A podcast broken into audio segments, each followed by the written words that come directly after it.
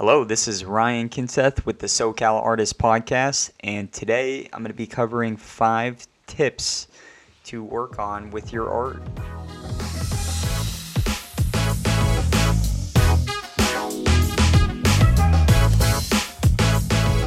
So it's been a little bit since I last came on here, and now things have changed in my life, and so I am putting a bigger focus on my art career which is why I wanted to re bring up the podcast with a shorter but hopefully informative for you if you were a painter. And more specifically, oil painting is what this is going to apply to. Um, I would love to go through some tips that I think are very, very helpful, especially when you are just starting out. So, for the first tip, I'm going to start off with using a limited palette when I first started with oil painting, I actually was taught on a Zorn palette, which consists of four colors. It's um, you know ivory black, titanium white, yellow ochre, and vermilion.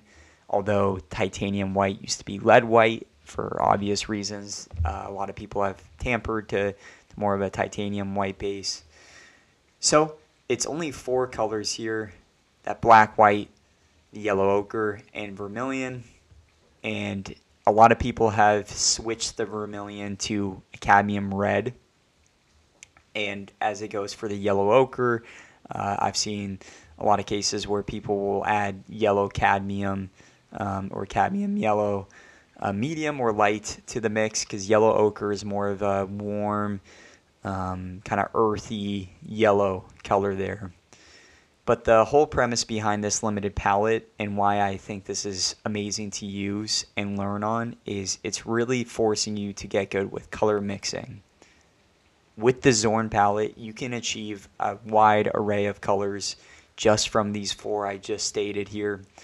And Zorn did incorporate blues and greens later on, um, and uh, a lot of people can incorporate uh, the blues and greens and you know any any other mixes. But if you're just starting, that forcing to learn to color mix is going to be so important when you add 10 colors to your palette as opposed to just these four. Now, if you don't want to start with just the Zorn palette, because it is kind of um, interesting to begin with, uh, where you don't have that that blue in there or um, a green that you like you can start with uh, what I would recommend is just get a, a white, whether it's titanium white or zinc white, a black, whether it's ivory black or you know Mars black, and get the three primary colors.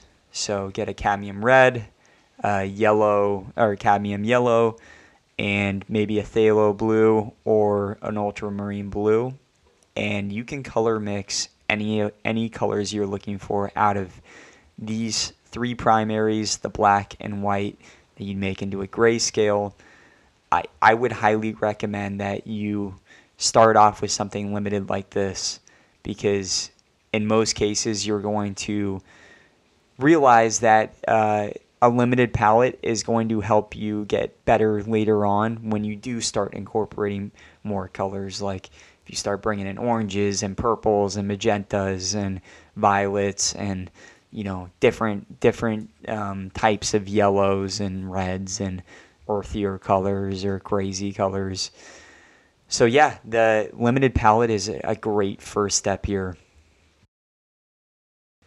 So my second tip is going to be put a wash down when you start a painting. You're going to want some type of mid-tone to start off on the canvas with because if you just use white, then you're going to have trouble really showing the highlights unless you decide to cover the canvas with a midtone.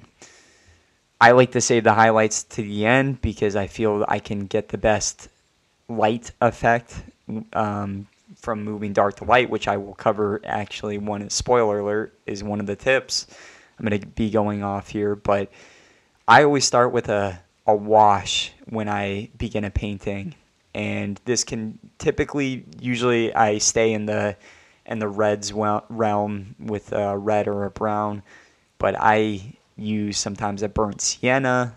I have used a raw umber mixed with an ultramarine blue.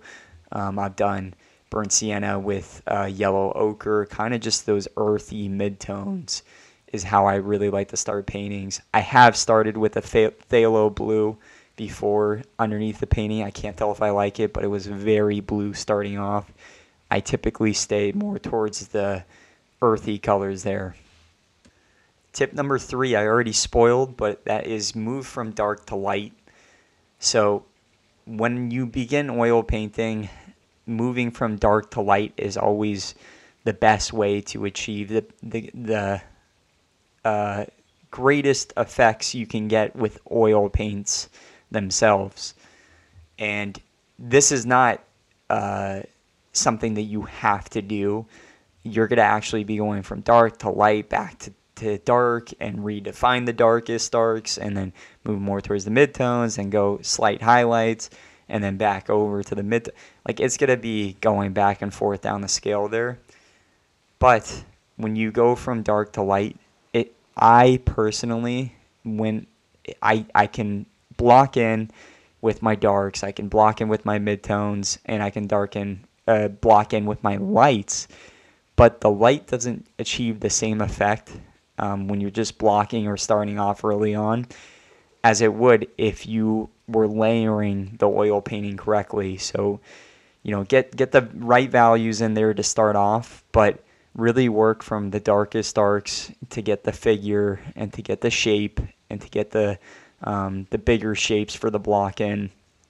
Move towards those midtones, which you already, if you followed the previous step, have a wash for, and that will allow you to really focus on the highlights in the end. Um, I think the highlights are the most fun part because I will take a palette knife or um, mix a little yellow into my white if I want to um, you know, a highlight that's going to look uh, more yellowish. And I will just very strategically place these on top of maybe the midtone I already had because I want your focus to be right at the tip of that flower or um, right at the, the side of the cheek of that um, portrait that I just painted. And this effect really works also with saturated colors, not just highlights. But um, when you work darkest uh, tones to mid tones to lightest tones, it, it really allows you to choose where you're going to focus um, your uh, your audience's eyes and that focal point. So um, always try to work dark to light. Don't feel bad if you put lights down beforehand. You will just see how much of an effect you could achieve if you save it towards the end of the painting itself. The fourth tip I have is practice scaling without help. And what I mean from this is if you can, I would highly recommend attending a figure painting workshop if you haven't already. But something you'll have to learn to adjust with in a figure painting workshop is you're going to have the subject on the stage and you're only going to have two to three hours to paint and that means you need to be scaling rather quickly when it comes to uh, getting the subject correctly with the proportions on your canvas. So when I say without help, um, you know, a lot of us tend to be self-help artists or artists that work from pictures, which is perfectly okay, uh, working from reference photos, but uh, avoid using a, a full scale grid if possible because you really want to work on that muscle of developing your scaling ability for propor- proportions. I feel this is extremely important with a, a portrait artist who needs to be scaling um, the proportions very correctly uh, when it comes to people in order to capture that person's likeness. Now, obviously, there are other forms of art where, you know, impressionistic pieces, which is what I actually most prefer, or maybe even more of an abstract um, likeness of a person, you're not going to need to know those proportions and be as good with proportion scaling. But if you really want to uh, achieve that person's likeness and develop your scaling muscle earlier on, I would definitely recommend trying to eye things. So take a look at the subject, look at the spaces between um, different parts of the subject. You know, the space between the bottom of the ear to the shoulder is that the right side, uh, the right width there from um, that was relative to the subject's ear to the other side of their head, which might have been a little bit smaller. And you just want to make sure that you know even in the negative space or the the areas around your subject that you're scaling and, and making the proportions correct there. And with oil painting, why I like this medium is you're constantly pushing the paint and moving it and and and doing things that are not correct and and uh, working off the parts that are correct. You know, sometimes when I feel like I'm scaling a face and I got the nose in a great spot, I got you know the the mouth in a great spot with the shadows and and those are all coming together and i notice um, one of the eyes is looking good and i'm trying to figure out which eye is you know not looking as um, correct i'm going to keep the features that are uh, looking correct for the scaling and proportions and i'm going to shift the other feature to match it i'm not going to redo the entire painting or scratch everything else i'm going to keep the proportions that are correct and work off of those. Those are now my references. Okay, I made the eye too big, but the nose was, um, you know, looking a good size relative to the mouth and the, the left eye. So I'm going to make that right eye. I'm going to have to scale that down a little bit to match the correct proportions. Finally, my last tip, the fifth tip here, that I feel is most important to achieving uh, a great painting that is flowing as uh, synchronized as possible around the entire painting is paint around the painting itself. So you want to work around the painting is my fifth tip here if I'm wording that in a way that's making sense to you. But what I mean is when you're painting an entire scene or a portrait or you know a still life in order to connect everything to this painting, I would highly recommend working around the painting. So when you get a color that you like, let's say you know you mixed um, some cadmium yellow light and um, some cadmium red, and you achieve this this orangish color, and you actually mixed it with a little bit of ultramarine blue and got this kind of neutralized um, base color that you're like, you know, this is actually going to really help saturated colors stand out.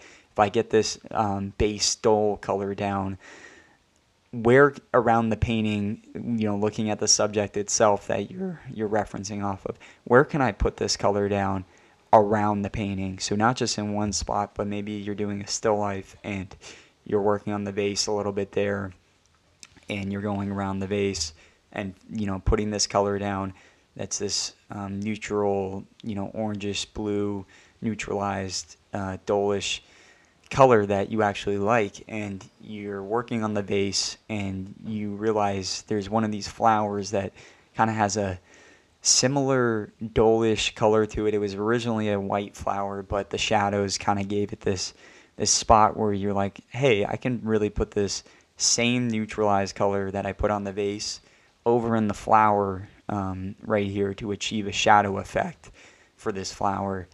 And you start putting it in the, in the in this flower tip there, and you realize there's a napkin also that's um, on the table itself.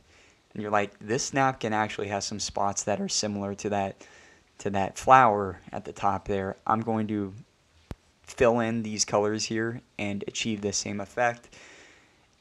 You're really connecting the painting itself um, to itself. And so when you are using the this color mixture that you came up with and you like the color and you're working around the painting and you're not focusing just on one spot there one the painting's actually going to develop a lot quicker than if you were moving from you know in from the one point and then just just filling in everything else out outside of that point and just working from uh, inside out almost uh, rather than working around the painting. Working around the painting is going to develop that painting a lot quicker which is going to be way more helpful when you're working from light, especially, uh, I'm sorry, from life, especially with people that are posing for you.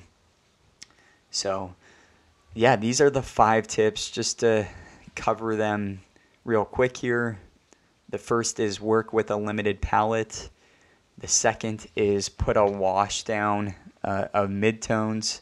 The third is work from dark to light. The fourth is practice scaling without too much help. And the fifth is work around the painting. So I hope you enjoyed this podcast. And if you do, please write a review for me. That would be extremely helpful as I'm going to be posting more frequently and would love to interview artists as well. If you are interested, please reach out to the email, um, the email in the bio here. And thanks for listening.